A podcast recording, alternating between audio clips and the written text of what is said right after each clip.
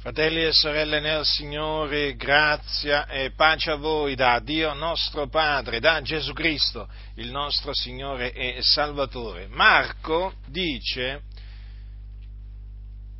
alla fine del suo scritto quanto segue, di poi apparve agli undici mentre erano a tavola e li rimproverò della loro incredulità e durezza di cuore perché non avevano creduto a quelli che l'avevano veduto risuscitato. E disse loro, andate per tutto il mondo e predicate l'Evangelo ad ogni creatura. Chi avrà creduto e sarà stato battezzato sarà salvato, ma chi non avrà creduto sarà condannato. Or questi sono i segni che accompagneranno coloro che avranno creduto, nel nome mio cacceranno i demoni, parleranno in lingue nuove, prenderanno in mano dei serpenti e seppur bevessero alcunché di mortifero non ne avranno alcun male, imporranno le mani agli infermi ed essi guariranno. Il Signore Gesù, dunque, dopo aver loro parlato, fu assunto nel cielo e sedette alla destra di Dio e quelli se ne andarono a predicare dappertutto, operando il Signore con essi e confermando la parola coi segni che l'accompagnavano. Dunque Gesù, in una delle sue apparizioni, perché voi sapete che ci furono diverse apparizioni di Gesù dopo che egli fu risuscitato dai morti. In una di queste eh, apparizioni eh, parlò agli undici e disse loro, andate per tutto il mondo e predicate l'Evangelo ad ogni creatura. Chi avrà creduto e sarà stato battezzato sarà salvato, ma chi non avrà creduto sarà condannato. Dunque Gesù è stato chiaro. Chi non avrà creduto nell'Evangelo sarà condannato, cioè c'è una condanna sicura, certa, ferma, per coloro che non avranno creduto nell'Evangelo. Nel libro dell'Apocalisse leggiamo infatti al capitolo 21, al, dal versetto 7, chi vince erediterà queste cose e io gli sarò Dio ed egli mi sarà figliuolo. Ma quanto ai codardi, agli increduli, agli abominevoli, agli omicidi, ai fornicatori, agli stregoni, agli idolatri, a tutti i bugiardi, la loro parte sarà nello stagno ardente di fuoco e di zolfo che è la morte seconda. Dunque, fratelli, la sorte degli increduli è una sorte orribile, perché quello che li aspetta è la condanna. Ora, gli increduli sono dunque coloro che non credono nell'Evangelo. Quando muoiono, che cosa avviene? Avviene che si dipartono dal corpo, cioè l'anima si diparte dal, dal loro corpo e va in un luogo di tormento che si chiama Hades, conosciuto con il termine di inferno, che significa luogo di sotto, luogo inferiore è un luogo di tormento dove si trova il fuoco. C'è un fuoco non attizzato da mano d'uomo, ma pur sempre fuoco, che arde del continuo nell'Ades. Quindi ci sono delle fiamme.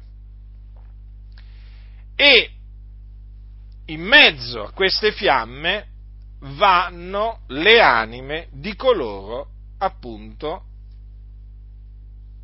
che muoiono nella loro incredulità. Cioè non muoiono nella fede, muoiono nella loro incredulità. Quindi la sorte che gli aspetta immediatamente dopo la morte è questo luogo di tormento chiamato Hades, luogo terribile, dove veramente le anime sono tormentate nel fuoco. Ma c'è un giorno, naturalmente, in cui risusciteranno. È il giorno del giudizio, nel quale essi, cioè gli increduli, risusciteranno in risurrezione di giudicio o di condanna. Compariranno davanti al trono di Dio, saranno giudicati secondo le loro opere e saranno gettati in un luogo di tormento che si chiama stagno ardente di fuoco e di zolfo, o morte seconda, chiamato anche Genna. In questo luogo di tormento, dunque, saranno gettati anima e corpo. E in questo luogo di tormento saranno tormentati nei secoli dei secoli, dunque per l'eternità. Difatti, il fuoco è un fuoco eterno, inestinguibile. Ora,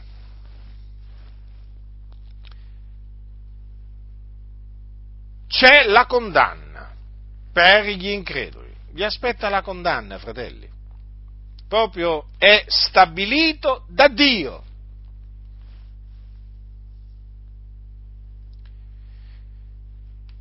Ma perché coloro che non credono nell'Evangelo saranno condannati? Per quale ragione? D'altronde qualcuno potrebbe dire, ma com'è possibile? Delle creature saranno condannate da Dio, quindi dal Creatore, semplicemente perché non hanno creduto in una parola, in un messaggio, cioè l'Evangelo. Ma com'è possibile tutto ciò? Ora è di fondamentale importanza eh, capire la ragione per cui gli increduli saranno condannati. Perché, fratelli del Signore, Dio non fa nulla a caso, c'è sempre una ragione per cui Dio fa qualcosa.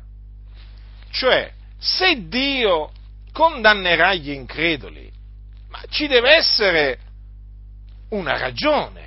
Non può essere che il Signore condanni delle persone senza un motivo, senza una ragione ma naturalmente deve essere una ragione giusta, perché, fratelli del Signore, qua stiamo parlando dell'eternità. Cioè stiamo parlando di un'eternità piena di tormenti che aspetta gli increduli. Cioè quindi stiamo parlando di una punizione eterna. Ora, dobbiamo, fratelli del Signore, capire perché questa punizione così severa aspetti gli increduli. È di fondamentale importanza, fratelli, anche perché siamo chiamati poi a spiegare a coloro che ci chiedono ragione di questa condanna a cui vanno incontro gli increduli. Dobbiamo spiegargli la ragione per cui saranno condannati. E allora dobbiamo partire dal principio,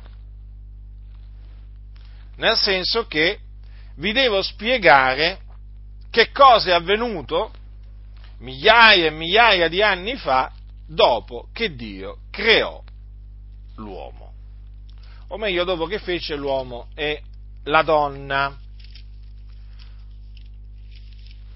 perché altrimenti non si può spiegare la ragione per cui gli increduli saranno condannati. Allora che cosa avvenne? Dopo che Dio fece, eh, dopo che Dio fece l'uomo, lo pose nel giardino dell'Eden. Lo pose nel giardino dell'Eden perché lo lavorasse e lo custodisse. Era un giardino che si trovava ad oriente. E l'Eterno, Dio, diede all'uomo questo comandamento, mangia pure liberamente del frutto di ogni albero del giardino, ma del frutto dell'albero della conoscenza del bene e del male non ne mangiare, perché nel giorno che tu ne mangerai per certo morrai. Poi il Signore fece all'uomo la donna e gliela pose accanto. Che cosa avvenne di lì a qualche tempo? Che il serpente, che era il più astuto di tutti gli animali dei campi che Dio aveva fatto, si accostò alla donna e la sedusse con la sua astuzia. E cosa avvenne? Che la donna vide che il frutto dell'albero era buono a mangiarsi, quindi stiamo parlando del frutto dell'albero della conoscenza del bene e del male, vide che era buono a mangiarsi, che era bello a vedere, che l'albero era desiderabile per diventare intelligente. Prese del frutto, ne mangiò e ne dette anche al suo marito che era con lei, ed egli ne mangiò. Dunque la donna, eh, rimasta sedotta, cadde in trasgressioni e indusse l'uomo a trasgredire il comando, il comandamento che Dio gli aveva dato a lui, cioè all'uomo. Che cosa fece dunque l'uomo? Mangiò del frutto dell'albero della conoscenza del bene e del male. Proprio quel frutto che Dio gli aveva espressamente comandato di non mangiare. Perché nel giorno che tu ne mangerai, per certo morrai. E difatti questo è quello che venne perché morì spiritualmente l'uomo il giorno che mangiò di quel frutto non morì fisicamente, ma spiritualmente certamente entrò, eh, morì. Quindi, mediante quella disubbidienza, che cosa è avvenuto? Cioè, il peccato è entrato nel mondo tramite il primo uomo, cioè Adamo. Allora, in, in, ehm, in, in, Romani, al capitolo 5, dice l'Apostolo Paolo, eh, l'Apostolo e Dottore dei Gentili, queste parole, che come dunque con un sol fallo la condanna si è estesa a tutti gli uomini, così con un solo atto di giustizia la giustificazione che dà vita si è estesa a tutti gli uomini poiché siccome per la disubbidienza di un solo uomo molti sono stati costituiti peccatori, così anche per l'ubbidienza di uno solo i molti saranno costituiti giusti. Allora, fratelli, con, mediante quel fallo, la, quindi del primo uomo, la condanna si è estesa a tutti gli uomini. Per la disubbidienza di quell'unico uomo, cioè Adamo, i molti sono stati costituiti peccatori. Dunque, questo è di fondamentale importanza, eh, fratelli del Signore, capirlo, perché altrimenti non si può capire perché gli increduli saranno condannati. Se non si parte praticamente dal giardino eh, dell'Eden, eh, non si può capire perché gli increduli saranno condannati. Dunque, tutti hanno peccato. Il peccato è entrato, peccato è entrato eh, nel mondo, per mezzo del peccato è entrata la morte e in questo modo la morte è passata su tutti gli uomini perché tutti hanno peccato. Allora, dunque tutti hanno peccato e sono privi della gloria di Dio. Tutti, giudei e greci. Eh? Questo fratelli del Signore, lo dice la scrittura, eh? anche gli ebrei sono sotto il peccato, eh?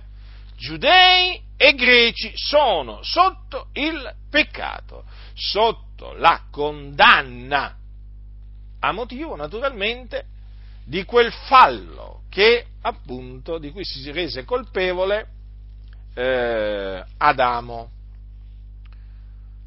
Dunque, la condanna si è estesa a tutti gli uomini. Gli uomini sono dei peccatori. L'ira di Dio dunque è sopra di loro.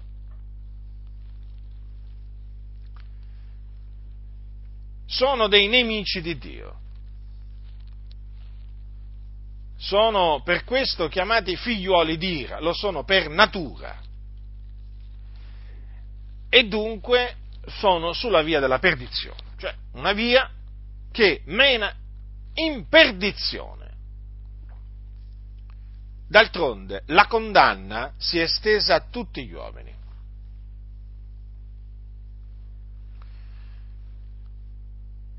Ecco, questa è la condizione degli uomini che sono senza Cristo.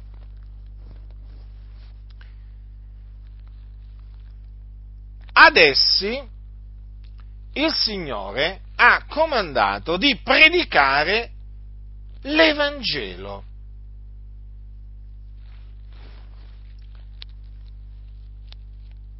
Allora adesso vi spiego cos'è l'Evangelo. L'Evangelo è la buona novella che Gesù è il Cristo, dunque l'unto di Dio, del quale Dio preannunciò la venuta nel mondo per bocca dei suoi profeti. Questo lo fece anticamente. E le dichiarazioni dei profeti concernenti il Cristo o Messia si sono adempiute in Gesù, in quanto Dio le ha mandate ad effetto in Gesù, facendo sì che egli morisse per i nostri peccati e risuscitasse dai morti il terzo giorno, esattamente come aveva detto che sarebbe avvenuto al suo Cristo. Questo è quello che è avvenuto a Gesù. Gesù dunque è il Cristo. È, questo è l'Evangelo, questa è la buona novella. Paolo che ricevette l'Evangelo per rivelazione di Gesù Cristo e quindi non lo imparò da alcun uomo, non lo ricevette da alcun uomo, dice quanto segue ai santi di Corinto quando gli ricorda l'Evangelo. Fratelli, io vi rammento l'Evangelo che vi ho annunziato, che voi ancora avete ricevuto, nel quale ancora siete saldi e mediante il quale siete salvati, seppur lo ritenete quale ve l'ho annunziato, a meno, a meno, che non abbiate creduto in vano, poiché io vi ho prima di tutto trasmesso come l'ho ricevuto anch'io, che Cristo è morto per i nostri peccati, secondo le scritture, che fu seppellito, che risuscitò il terzo giorno secondo le scritture, che apparve a Cefa, poi ai dodici, poi apparve a più di 500 fratelli in una volta, dei quali la maggior parte rimane ancora in vita e alcuni sono morti, poi apparve a Giacomo, poi a tutti gli apostoli e ultimo di tutti apparve anche a me come all'aborto, perché io sono il minimo degli apostoli e non sono degno di essere chiamato apostolo perché ho perseguitato la Chiesa di Dio. Ma per la grazia di Dio io sono quello che sono e la grazia sua verso di me non è stata vana. Anzi, ho faticato più di loro tutti, non già io però, ma la grazia di Dio che è con me. Sia dunque io, siano loro, così noi predichiamo e così voi avete creduto. Dunque, l'Evangelo o buona novella o buona notizia in che cosa consiste? consiste in questo messaggio. Cristo è morto per i nostri peccati, secondo le scritture, fu seppellito, risuscitò il terzo giorno dai morti, secondo le scritture, e apparve ai suoi discepoli. Questo è l'Evangelo che gli apostoli annunziavano agli uomini e che Cristo aveva comandato loro di annunziare. Questo naturalmente è l'Evangelo che ancora oggi deve essere annunziato agli uomini. Ora, Gesù perché dunque ha comandato di predicare ad ogni creatura l'Evangelo, cioè questo messaggio? Perché nell'Evangelo è rivelata da fede a fede la giustizia di Dio. Badate bene, la giustizia di Dio.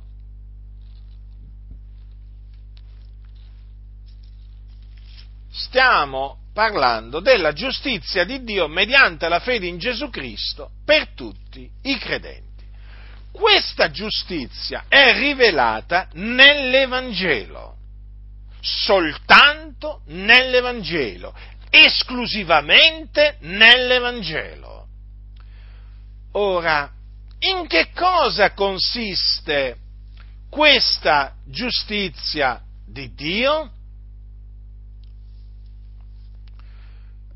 Cosa intende dire la scrittura che nell'Evangelo è rivelata la giustizia di Dio? Intende dire questo. Ora, l'Evangelo è l'Evangelo di Cristo, l'Evangelo relativo al nome di Gesù Cristo. Ora, Gesù Cristo è come dice la Sacra Scrittura, il termine della legge per essere giustizia ad ognuno che crede. Dunque l'Evangelo parla di Cristo che è giustizia ad ognuno che crede. Che cosa significa? Che colui del quale parla l'Evangelo è colui nel quale, credendo, si viene giustificati. Dunque giustificati per grazia mediante la fede in Lui, secondo che è scritto il giusto vivrà per fede. Per cui credendo nell'Evangelo, l'uomo viene giustificato. Dunque, da che la condanna è sopra di lui, a motivo del fallo del primo uomo, nel momento in cui l'uomo crede nell'Evangelo, viene giustificato. O, come, o per usare un'espressione che mh, mm, eh, traggo da un passo di Paolo ai Santi di Corinto, l'uomo diventa giustizia di Dio in Cristo Gesù. Infatti dice Paolo, colui che non ha conosciuto peccato, egli, cioè Dio, l'ha fatto essere peccato per noi affinché noi diventassimo giustizia di Dio in lui. Dunque, è soltanto mediante la fede nell'Evangelo che il peccatore viene giustificato o reso giusto. Perché Cristo è giustizia ad ognuno che crede. Noi, per la grazia di Dio, siamo stati giustificati mediante la fede nell'Evangelo, mediante la fede in Gesù Cristo. Ecco perché Paolo dice che tutti hanno peccato e sono privi della gloria di Dio e sono giustificati gratuitamente per la sua grazia mediante la redenzione che è in Cristo Gesù. Quel tutti non significa tutti gli uomini, eh? indistintamente, no, tutti i credenti. Perché l'Evangelo è potenza di Dio per la salvezza di ognuno che crede, di ogni credente. Il non credente, dunque, del giudeo prima e poi del greco, eh, eh, il non credente dunque, l'incredulo, colui che non crede nell'Evangelo, rimane sotto la condanna di Dio. Rimane un peccatore, rimane un figliuolo di ira, rimane un nemico di Dio, rimane sulla via della perdizione.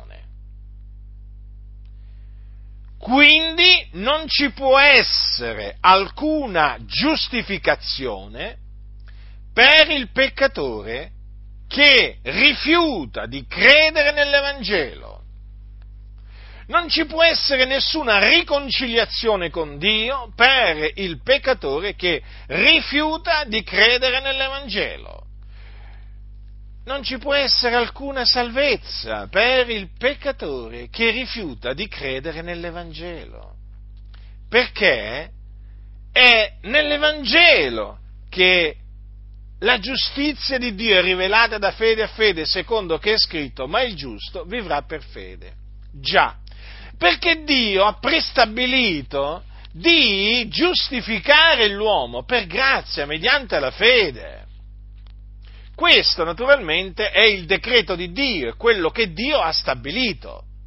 Dio non ha stabilito di, salva, di giustificare l'uomo per, opere, per delle sue opere giuste, no.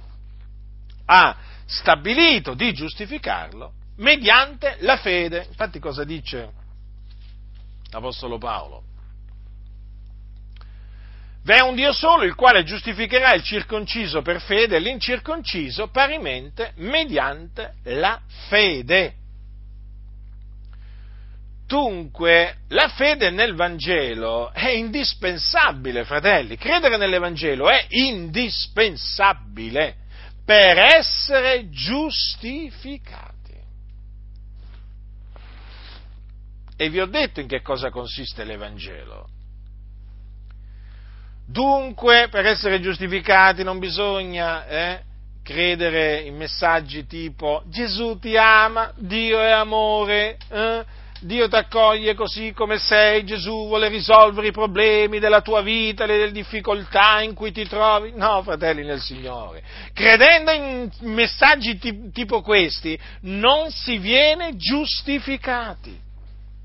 Questo veramente insisterò fino a che avrà, avrò un alito di vita, insisterò nel dirlo, nel ridirlo, nel gridarlo. Perché, fratelli nel Signore, qua c'è di mezzo la salvezza delle persone. Eh? Qui non stiamo parlando di cose futili. Qui stiamo parlando della salvezza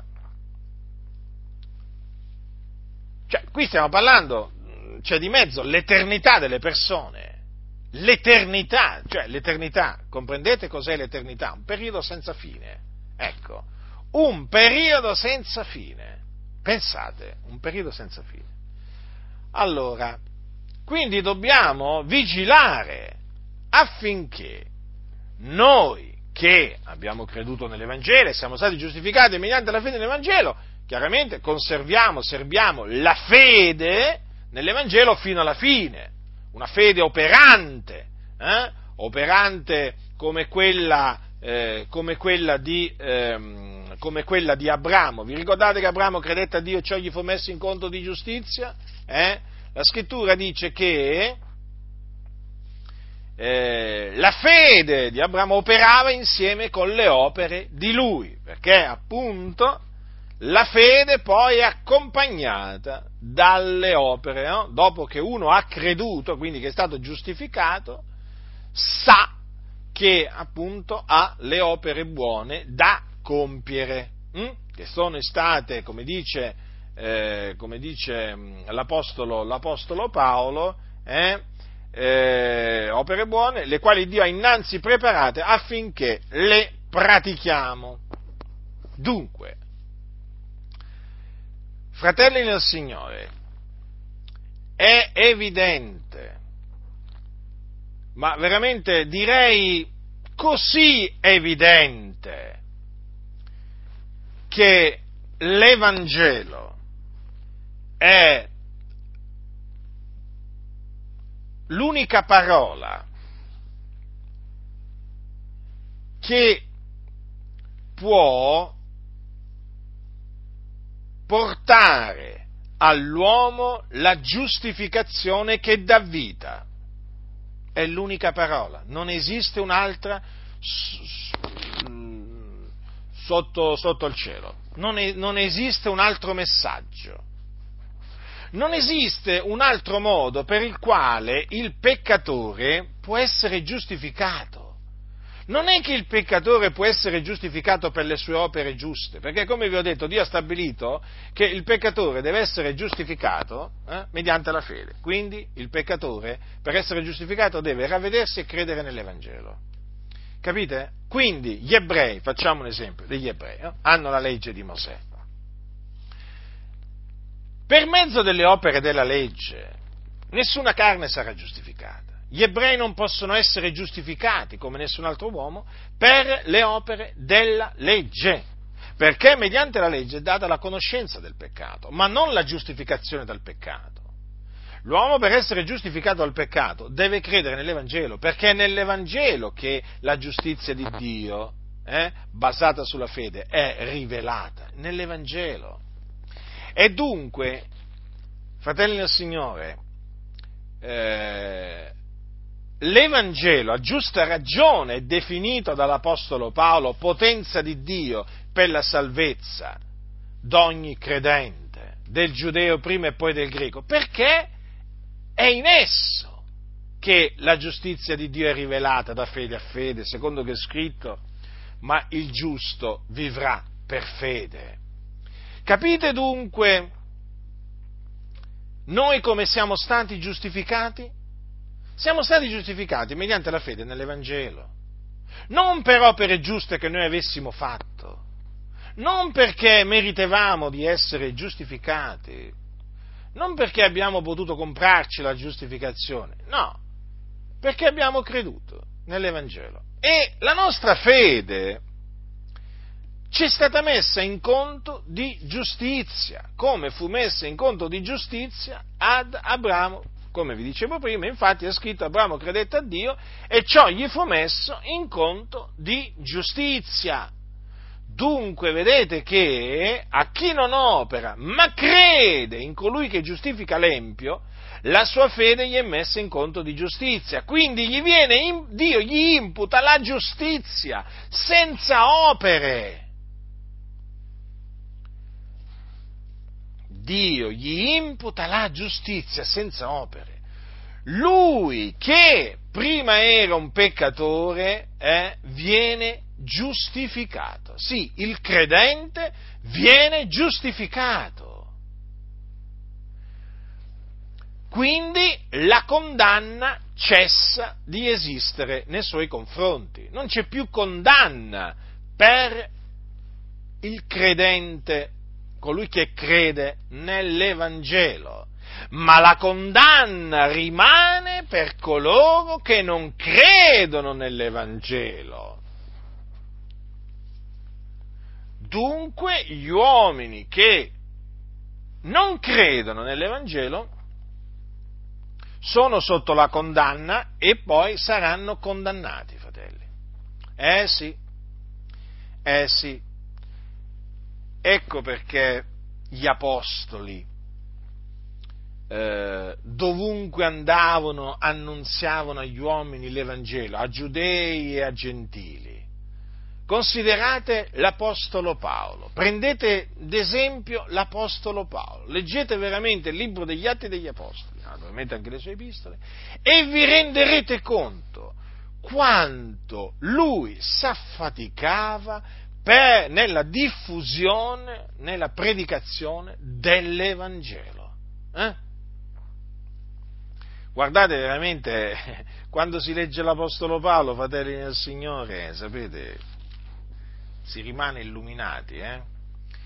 Guardate che cosa dice per esempio l'Apostolo Paolo. Così da Gerusalemme e dai luoghi intorno fino all'Illirio ho predicato dovunque l'Evangelo di Cristo avendo l'ambizione di predicare l'Evangelo laddove Cristo non fosse già stato nominato per non edificare sul fondamento altrui, come è scritto, coloro ai quali nulla era stato annunziato di lui lo vedranno e coloro che non ne avevano udito parlare intenderanno. Pensate, da Gerusalemme, eh, dai luoghi intorno fino all'Illiria, dovunque aveva predicato l'Evangelo di Cristo. Perché questa necessità, eh, come lui dirà, guai a me se non evangelizzo e poi dirà anche dirà anche, dirà anche eh, che mh, mm, il capitolo 9 de, di Primo Corinzi dice, ehm, dice così, se non lo faccio volontariosamente è pur sempre un'amministrazione che a me è affidata, pensate. Hm? Anche quando magari non lo faceva volontariamente, però era sempre un'amministrazione che gli era stata affidata, la predicazione dell'Evangelo o l'evangelizzazione. Ma perché ci aveva così tanto a cuore Paolo di annunziare a giudei e a greci l'Evangelo? Mm? Ma doveva essere così importante questo messaggio? Eh, fratelli? Ma se l'Apostolo Paolo ha dato la sua vita per l'Evangelo, ma se l'Apostolo Paolo ha fatto così tante rinunzie a motivo dell'Evangelo, ma se l'Apostolo Paolo è stato perseguitato così tanto a motivo dell'Evangelo, ma questo Evangelo essere, doveva essere qualcosa di molto importante, non vi pare, fratelli? Considerate, considerate attentamente voi la vita e il ministero dell'Apostolo Paolo, eh? e anche naturalmente, eh, in particolare quello che lui ha scritto, eh? e riflettete, ma allora uno si domanda, ma allora l'Evangelo che gli apostoli annunziavano, ma allora era qualcosa di importante per loro. Certo che era qualcosa di importante, è potenza di Dio per la salvezza di ognuno che crede. E dunque, andava nelle sinagoghe e predicava l'Evangelo, andava, andava ad Atene, per esempio, sulla piazza e predicava l'Evangelo. E questo è. L'Apostolo Paolo era questo, fratelli del Signore. Eh? Perché? Perché lui era pienamente persuaso che eh, è nell'Evangelo che la giustizia di Dio è rivelata. Cioè la giustizia, la giustizia di Dio mediante la fede in Gesù Cristo. Eh sì, è rivelata proprio nell'Evangelo. Ecco perché gli apostoli esortavano gli uomini a ravvedersi e a credere nell'Evangelo. Ravvedersi significa cambiare modo di pensare, cambiare mente, eh, fratelli del Signore, ricordatevi sempre che anche, anche il ravvedimento è da predicare, eh? gli apostoli lo predicavano ed esortavano gli uomini a ravvedersi eh, e eh, a, a, credere nell'Evangelo. E non, non, è che gli andavano a dire, è, quando gli annunziavano l'Evangelo, non è che gli andavano a dire vuoi credere nell'Evangelo? Eh? No, gli dicevano credi nell'Evangelo. È un comando. Non è che gli si deve andare a dire alle persone, guarda, sai cos'è? Come, avete presente come quando uno ha un prodotto? Eh? Senti qua, ho questo prodotto, eh? il commerciante, senti, ho questo prodotto, guarda, te lo offro a tot, un buon prodotto, se vuoi compralo, ottimo. No, no, non è che chi predica mica è un commerciante, non è che sta, è che sta offrendo un prodotto commerciale, eh? assolutamente sta predicando da parte di Dio nel nome di Cristo Gesù eh, l'Evangelo. Dio ha comandato di predicare l'Evangelo, oltre che il ravvedimento. E quindi il messaggio è ravvedetevi e credete all'Evangelo, è esattamente lo stesso messaggio che predicava Gesù.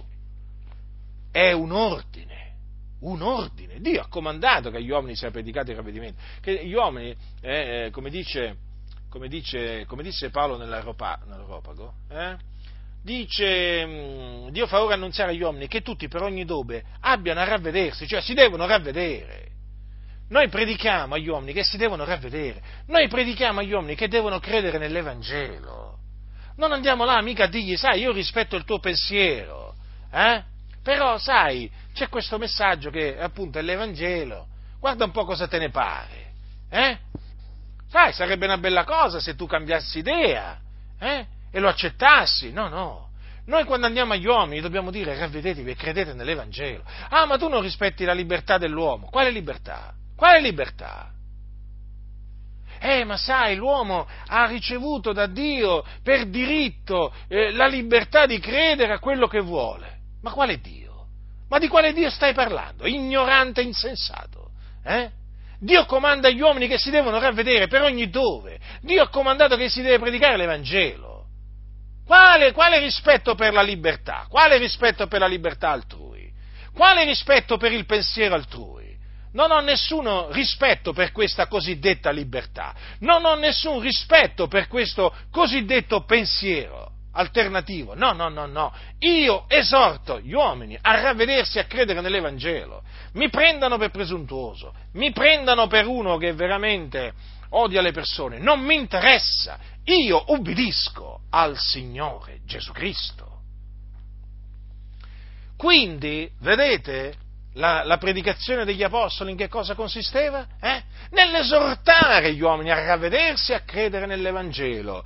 In Cristo è Lui crocifisso per i nostri peccati secondo le scritture, seppellito e risuscitato il terzo giorno, secondo le scritture, per la nostra giustificazione. Questa era la predicazione apostolica. Eh? E in questa mh, parola che molti credettero, molti credettero, eh? a Corinto, mh? a Gerusalemme e poi in tanti altri, in tanti altri posti no? di quel tempo, credettero e furono giustificati. Giustificati, tant'è che ai Romani poi Paolo che cosa gli diceva? Giustificati dunque per fede abbiamo pace con Dio per mezzo di Gesù Cristo nostro Signore mediante il quale abbiamo anche avuto per la fede l'accesso a questa grazia nella quale stiamo salvi. Vedete? Giustificati, sì, dunque per fede. Abbiamo conseguito la giustizia, eh? la giustizia di Dio basata sulla fede. Meraviglioso tutto ciò è meraviglioso, fratelli nel Signore, tutto ciò agli occhi nostri. È l'opera di Dio, è l'opera dell'Iddio vivente e vero. Noi, gentili, quali non cercavamo la giustizia, abbiamo conseguito la giustizia, ma la giustizia che viene dalla fede. Pensate, noi che eravamo peccatori, eh, sotto la condanna di Dio. Eh? L'ira di Dio era sopra di noi. Eravamo sulla strada che mena all'inferno. Ma abbiamo conseguito la giustizia, ma la giustizia che viene dalla fede, non la, la giustizia che viene dalla legge, no? La giustizia che viene dalla fede, la giustizia di Dio basata sulla fede. Capite, fratelli? Ecco perché gli increduli saranno condannati. Perché il giusto vivrà per fede, perché l'uomo viene giustificato soltanto mediante la fede in Gesù Cristo, nella sua morte espiatoria e nella sua risurrezione. Non c'è un'altra maniera mediante la quale l'uomo può sfuggire alla condanna di Dio non c'è un'altra maniera, non c'è un'altra maniera, non c'è un'altra maniera, fratelli e signori. Voi incontrate un ebreo, eh? che poi non importa, è ortodosso, ultraortodosso, conservatore, riformato, le varie correnti che ci sono nell'ebraismo. Cioè non importa, avete davanti un ebreo, e lui vi dice, sai, fa, noi il sabato leggiamo la Torah, recitiamo le preghiere, facciamo delle opere buone, eh? E eh, riteniamo di essere giustificati appunto mediante le opere della legge. Risposta, vi illudete, perché per le opere della legge nessuna carne sarà giustificata, perché il giusto vivrà per fede, peraltro è stato detto questo da un profeta che era ebreo, eh, il profeta Abacuc. Quindi la giustificazione anche gli ebrei la possono ottenere soltanto credendo nell'Evangelo. Altro che non evangelizzare gli ebrei, come dicono molti. Gli ebrei vanno evangelizzati, e come? Come naturalmente anche i gentili. E come se vanno evangelizzati? Perché senza la fede nell'Evangelo gli ebrei saranno condannati anche loro. È veramente sconcertante, assurdo, diabolico quello che veramente dicono taluni, ah ma noi agli ebrei non abbiamo intenzione di evangelizzarli, noi non è che abbiamo intenzione di parlargli di Gesù, ah no? Ah no? E che intenzioni avete? Ah già è vero, voi avete pensato di fare affari con gli ebrei, certo, figurate, Voi pensate a guadagnare soldi, mica a guadagnare anime. Eh? Ma fratelli nel Signore, ma vi rendete conto questi insensati, questi ribelli, questi cianciatori, che cosa si permettono di dire? Si definiscono cristiani, evangelici poi, eh? e non hanno intenzione no? di evangelizzare gli ebrei. Sono quelli che hanno fatto il patto con, il patto con, con gli ebrei. No? recentemente a Catania, no? quel scellerato patto che è stato fatto da diverse chiese evangeliche con gli ebrei, fra cui pure l'Assemblea di Dio in Italia, eh? non solo la parola della grazia eh? Ed, altre, ed, altre, associazioni, no, no, no, ci sono anche le Assemblee di Dio in Italia eh? e dato che c'è qualcuno eh, che fa il furbo, eh, voglio ricordare che chi ha firmato quel patto eh, che si chiama Paolo Lombardo ed è il pastore della Chiesa delle Assemblee di Italia che si raduna a via Susanna a Catania, ha firmato quel patto a nome delle assemblee di Dio in Italia e non a titolo personale. No, dico questo perché so che ci sono quelli che stanno facendo i furbi, eh, stanno diffondendo la, la, la, la menzogna secondo cui eh, Paolo Lombardo avrebbe firmato così a, a titolo suo personale, così, no? o come pastore semplicemente della chiesa Adi, Adi eh, di Catania. Cioè, voi pensate, Paolo Lombardo, membro del Consiglio Generale delle Adi, andava là, andava là a firmare questo documento così, eh? così, senza l'autorizzazione e senza la delega praticamente del Consiglio Generale o comunque del Presidente delle Adi. Ma dai, su, ma veramente ci troviamo di fronte veramente eh, a persone che pensano che noi crederemo a queste cose. Vi rendete conto? Quando peraltro è provato, è provato comunque che appunto eh, le ADI ufficialmente sono d'accordo con questo eh, patto fatto con gli ebrei. Allora vi stavo appunto dicendo che praticamente questo patto con gli ebrei, eh, eh, da questo patto con gli ebrei è esclusa l'evangelizzazione degli ebrei, è ovvio, eh, che fai tu?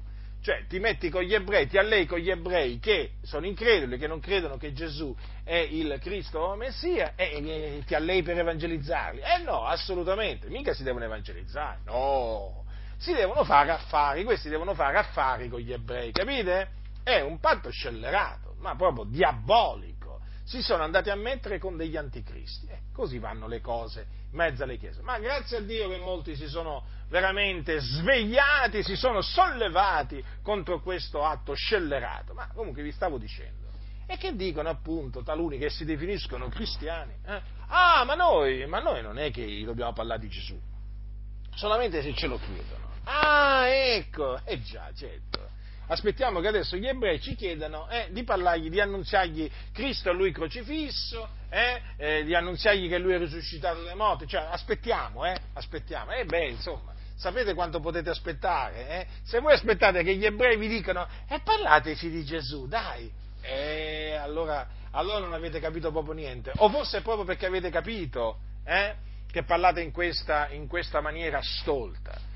Allora, fratelli, non seguite l'esempio di costoro. Eh? Non lo seguite. Seguite l'esempio dell'Apostolo Paolo, che quando arrivava in una città, se c'era una sinagoga, subito vi si recava e andava a annunziare eh, la buona novella che Gesù è il Cristo agli ebrei. Eh? E poi, naturalmente, evangelizzava pure, pure i gentili. Fratelli nel Signore, l'Evangelo è potenza di Dio per la salvezza di ognuno che crede, anche per gli ebrei, eh? anche per gli ebrei, ve lo ripeto perché è nell'Evangelo che la giustizia di Dio è rivelata. Nell'Evangelo. Dunque, non è rivelata nella legge, badate bene, nell'Evangelo. È attestata dalla legge. Allora, mm, bene fare questa precisazione. Eh? Allora, eh, è attestata dalla legge dai profeti, ma è rivelata nell'Evangelo. Quindi l'Evangelo era stato promesso, era stato promesso da Dio per mezzo dei suoi profeti eh, nelle sacre scritture e poi è stato manifestato l'Evangelo. Eh? E la giustizia di Dio è rivelata nell'Evangelo. Nell'Evangelo, fratelli. Quindi che cosa bisogna annunziare agli uomini? L'Evangelo. Capite allora, fratelli nel Signore, la responsabilità che noi abbiamo nei confronti degli uomini? Eh? Noi possediamo l'Evangelo. Noi possediamo l'Evangelo che è potenza di Dio per la salvezza di ogni credente, del giudeo prima e poi del greco. Quindi quello bisogna annunziargli. Ah, ma non possiamo annunziargli l'Evangelo esattamente come lo annunziavano gli apostoli. E come lo dovremmo annunziare? Gli togliamo qualche parte? Lo adulteriamo? Lo modifichiamo? Smussiamo gli angoli? Che facciamo? Che facciamo qua? Eh? Lo cambiamo un po', eh? così per renderlo più, più attraente, eh? così il mondo ci sta ad ascoltare. Eh? Assolutamente, l'Evangelo non va cambiato, ma veramente nemmeno, mm, vorrei dire, nemmeno un puntino bisogna togliere, bisogna togliere o aggiungere all'Evangelo. L'Evangelo va annunziato così come lo predicavano gli Apostoli, fratelli, così come lo predicavano gli Apostoli, con ogni franchezza. Eh? con lo Spirito Santo, con potenza, con gran pienezza di convinzione, eh? va predicato esattamente come lo predicavano gli Apostoli. Sì, ancora oggi, nel 2019, eh? Va predicato esattamente come veniva predicato nel primo secolo d.C. Ma non ti capiranno! A me mi capiscono quelli che devono capire. Eh? A me ascol- mi ascoltano coloro che, che devono ascoltare che hanno orecchi per sentire. Coloro ai quali Dio dà orecchie per sentire mi sentono eh, e intendono quello che io dico. Eh? Io non mi preoccupo mica, sapete, non mi preoccupo mica eh, di usare termini come propiziazione, espiazione, ravvedimento, salvezza, peccato, condanna eh? E naturalmente potrei aggiungercene, potrei aggiungercene altre di parole, ma no, ma nella maniera più assoluta, non mi preoccupo, è la parola di Dio. Io sono chiamato ad annunziare la parola di Dio, mica la mia parola. Poi sarà Dio, naturalmente, che eh, darà di intendere a quelli a cui è deciso di dare di intendere. Eh? Gli darà orecchie per sentire e anche occhi per vedere. Eh? Gli aprirà il cuore per renderli attenti alle cose che predico eh? Gli darà il ravvedimento, gli darà la fede. Ma vedete un po' quante cose che fa il Signore. Fa ogni cosa il Signore. E io mi devo preoccupare. Mi devo preoccupare. Di che cosa?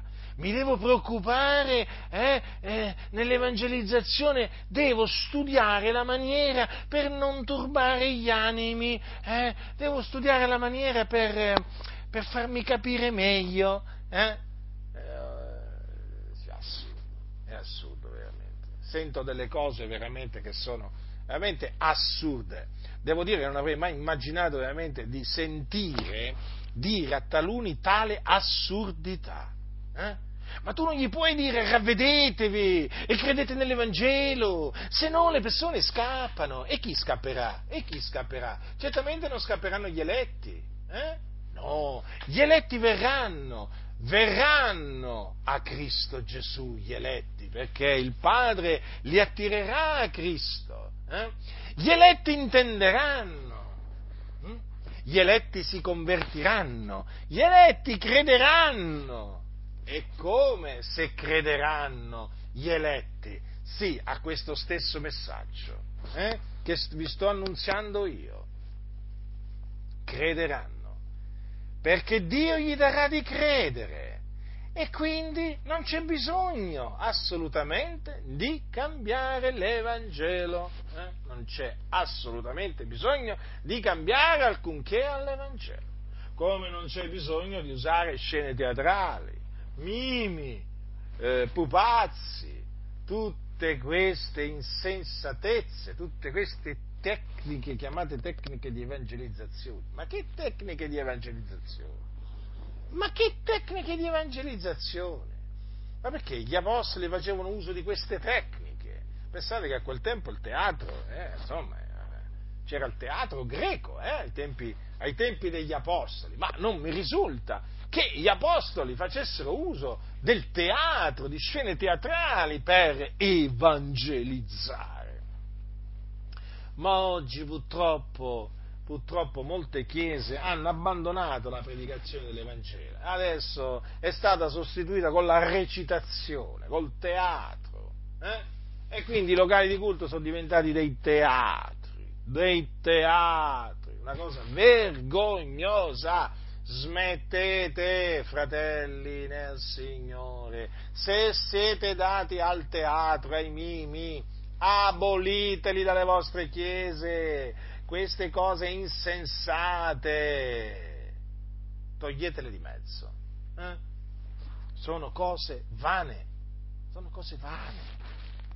Abbiate sempre l'esempio degli apostoli. Come evangelizzavano? Ecco, quello bisogna fare, quello bisogna imitare, chiedendo a Dio di aggiungere poi la sua testimonianza alla nostra, con segni, prodigi, opere potenti fatte mediante il nome di Gesù Cristo, il Figlio di Dio. È questo che appunto bisogna fare, ma quali, teatri, ma quali scene teatrali, ma quali, ma quali mimi, ma quali corsi di recitazione, perché poi ci fanno pure i corsi di recitazione questi. Eh, devono fare pure i corsi di recitazione perché eh, fare una scena teatrale non è mica, non è mica una cosa così, eh? poi ci sono quelli certo che si specializzano eh, nel, nella recitazione. Io mi ricordo quando ero ragazzetto, mi fecero fare una scena teatrale, no? Mi fece, era, sapete, la scenetta quella, probabilmente era Natale, adesso non mi ricordo più. Eh, frequentavamo una comunità evangelica, delle assemblee di Dio in Italia, non c'è problema, io lo. Non sono mai entrato nelle assemblee di Dio in Italia da quando mi sono diciamo, da quando il Signore mi ha salvato non sono mai diventato membro di una chiesa delle Adi, però quando, eh, diciamo, eravamo giovinetti, i nostri genitori ci portavano in questa comunità ai culti. Eh? E, praticamente, mm, allora, cos'è successo? È successo che si doveva fare questa, questa scena teatrale e mi ricordo ancora, ma io dico talvolta quando ci penso veramente, ma dico, e c'era la moglie del, del pastore hm, che praticamente assegnava i ruoli, no? E a me quale ruolo mi è andato a affidare? Quello del diavolo. Ah, vi rendete conto? E io naturalmente, eh, che volete, ero insensato, non è che, non è che fossi, cioè, ero quello che ero. E insomma ho accettato di fare la, la, parte, la parte del diavolo. Ecco qua cosa mi ricordo delle scene delle scene teatrali. Vedete, fratelli nel Signore, poi, perché c'è qualcuno poi che deve per forza interpretare pure il diavolo. Anzi, in certe comunità poi proprio ti addobbano proprio con le corna pure, addirittura col forcone. Ricordo che alcuni anni fa, degli anni fa, una, nella comunità eh, delle Adi eh, di, di, di Via Susanna, fu tenuta una rappresentazione teatrale in cui addirittura ci fu qualcuno che interpretò il diavolo proprio con le corna e con il forcone anche mi pare che ci avesse, ma è una cosa ma è, è veramente spaventoso tutto questo. Ma io posso dire perché purtroppo non, non, mi, misi, non mi misero le corna addosso lì e nemmeno il forcone, però vabbè, dovetti interpretare questa, questa parte, un po' lo ricordo un po', un po sorridendo però c'è da piangere, fratelli del Signore, cioè, vi confesso che è una cosa vergognosa, eh? veramente vergognosa.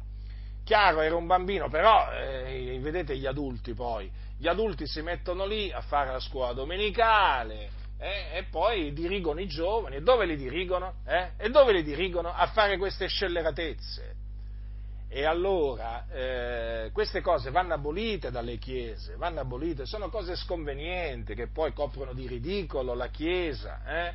Eh, e poi alla fine eh, l'Evangelo viene presentato come se fosse una, una, una favola, capite? è proprio vergognoso tutto questo. Quindi anche l'evangelizzazione fatta con scene teatrali bisogna abolirla. Ma torniamo al punto fondamentale di questa predicazione gli increduli saranno condannati dunque per questa ragione, perché eh, non credendo nell'Evangelo eh, non sono stati giustificati.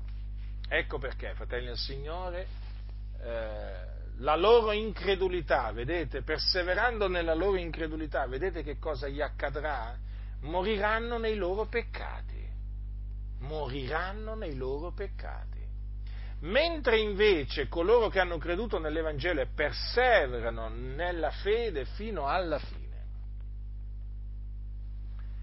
eh, santificandosi nel timore di Dio, eh, costoro moriranno in Cristo.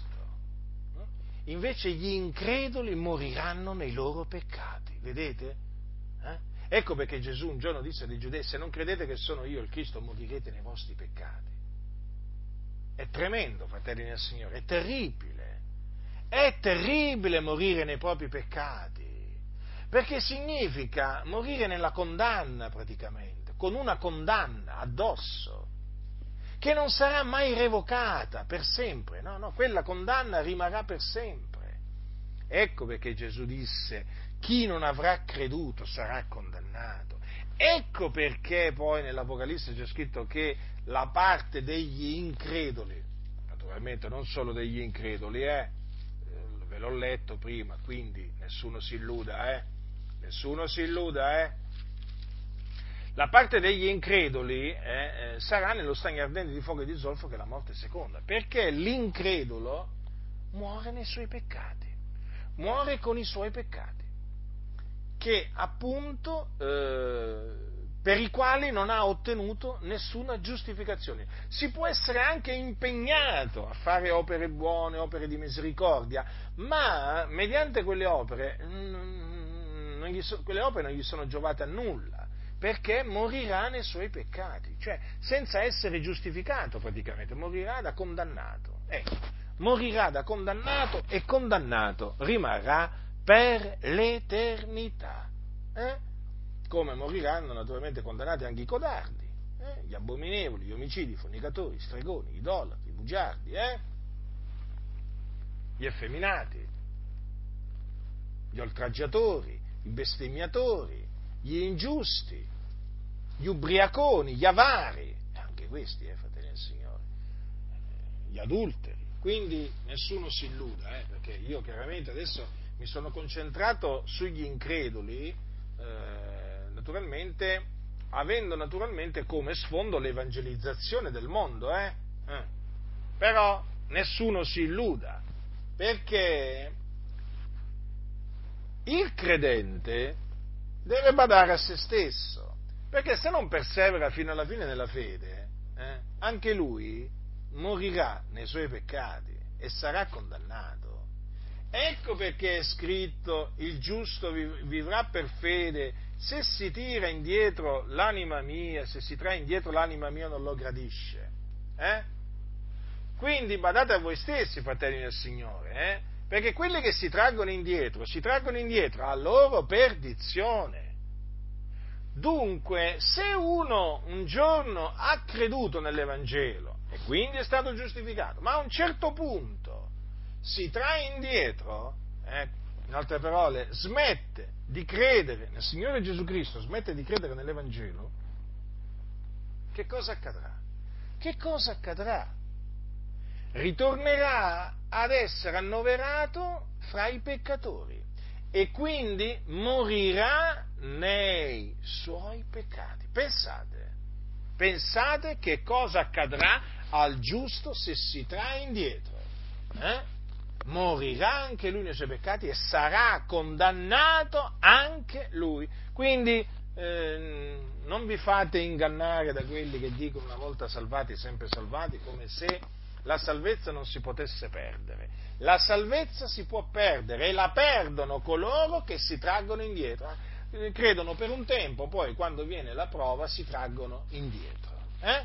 Ma si traggono indietro a loro perdizione. Eh? E naturalmente il giusto che si tira indietro poi è annoverato tra gli increduli. Cosa pensate, fratelli del Signore? Eh?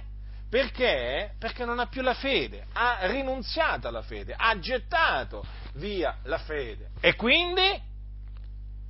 E quindi sarà condannato anche lui, nonostante un giorno fosse stato giustificato. Ecco perché è di fondamentale importanza eh, la, pers- la, la, perseveranza nella fede, conservare la fede fino alla fine. Eh? È una fede preziosa, è la fede degli eletti e va conservata fino alla fine. Dunque, fratelli, vi ho voluto spiegare perché gli increduli saranno condannati.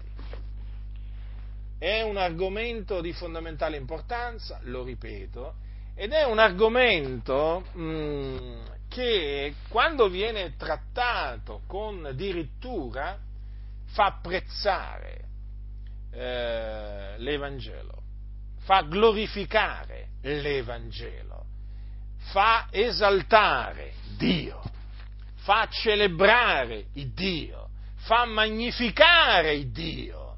Eh? Ma perché? Perché, fratelli nel Signore, l'Evangelo è stato promesso da Dio per bocca dei suoi profeti nelle sacre scritture. L'Evangelo è il disegno di Dio che lui ha formato in se stesso prima della fondazione del mondo. Infatti Gesù Cristo, l'agnello di Dio, senza macchia eh, né difetto, ben preordinato prima della fondazione del mondo, ad essere eh, immolato per i nostri peccati. Questo eh, è il disegno che ha formato Dio e che poi nella pienezza dei tempi l'ha adempiuto, mandando il suo figliuolo Gesù Cristo nel mondo a morire per i nostri peccati e a risuscitare dai morti il terzo giorno per la nostra giustificazione. Eh? dandogli un ordine, quello di deporre la sua vita per noi e di ripigliarsela. Eh? perché un giorno Gesù disse, per questo mi ama il Padre, perché io depongo la mia vita per ripigliarla poi, nessuno me la toglie, ma la depongo da me, io ho potestà di deporla e ho potestà di ripigliarla. Quest'ordine ho ricevuto dal Padre mio. Ecco perché, ecco perché, quando si parla della condanna che subiranno gli increduli, naturalmente noi che abbiamo creduto nell'Evangelo, ma no, a noi non ci rimane altro che glorificare Dio, fratelli del Signore, per l'Evangelo, glorificare la parola di Dio. Eh? glorificare Dio per averci dato di credere nell'Evangelo per essere giustificati, eh? per essere giustificati giustificati. Guardate che è meraviglioso.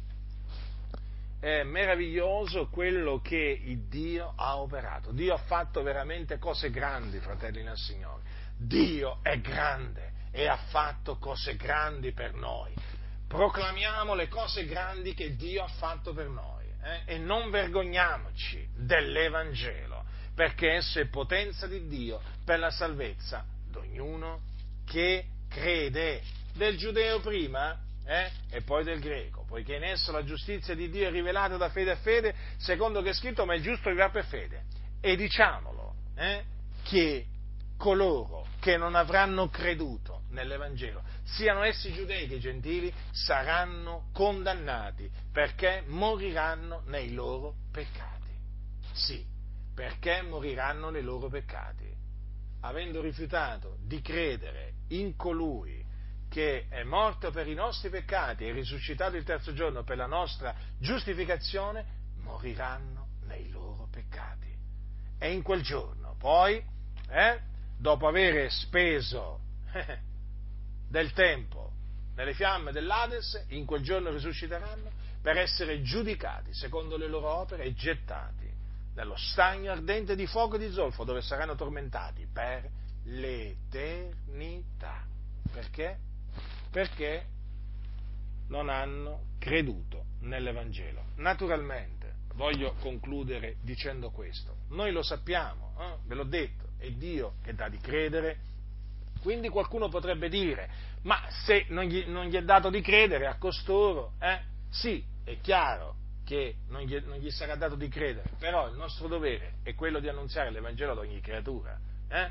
Poi il Signore naturalmente darà di credere a quelli che lui ha ordinato a vita eterna, però quanto a noi dobbiamo fare come facevano gli apostoli, come facevano gli apostoli, annunziare l'Evangelo ad ogni creatura. Poi sia fatta la volontà di Dio, ma quanto a noi dobbiamo essere netti del sangue poi di coloro che rifiuteranno di credere nell'Evangelo eh, noi veramente dobbiamo poter dire quello che disse l'Apostolo Paolo eh, ai giudei a, a Corinto, quando appunto contrastando essi e bestemmiando, dice la scrittura che Paolo scosse le sue vesti e disse il vostro sangue ricada sul vostro capo, io ne sono netto da ora innanzi, andrò gentili. Vedete? Eh? Quando tu annunzi l'Evangelo a un uomo e lui si rifiuta di credere nell'Evangelo, tu gli puoi dire, io sono netto del tuo sangue, il tuo sangue ricada sul tuo capo, eh? capite? Però ecco, è un nostro dovere questo, eh? è un nostro dovere e poi eh, comunque sia dobbiamo ricordare, fratelli del Signore, che gli ebrei, che, che gli increduli saranno condannati, eh? lo dobbiamo ricordare. Eh sì, non è che ci possiamo eh, rifugiare nel fatto, eh ma se il, Signore, se il Signore non gli dà di credere, eh lo so, eh, il Signore non gli dà di credere, lo so, però noi dobbiamo avvertire. Eh? Dobbiamo avvertire gli uomini, guardate che se, rifiut- se, vi rifiutate di credere nel figliuolo di Dio, l'ira di Dio rimane sopra di voi, non vedrete la vita. E questo lo dobbiamo fare, sapete. Lo dobbiamo fare, è il nostro compito farlo, sapete? Quindi, ecco perché quindi gli increduli saranno condannati, perché moriranno nei loro peccati, in quanto non hanno creduto nella parola della buona, eh, della buona novella che eh, Gesù è il Cristo, l'unica parola appunto eh, che porta la giustificazione nella vita di un uomo, la giustificazione che dà vita mediante la fede. Grazie del Signore nostro Gesù Cristo sia con tutti coloro che lo amano con purità incorrotta.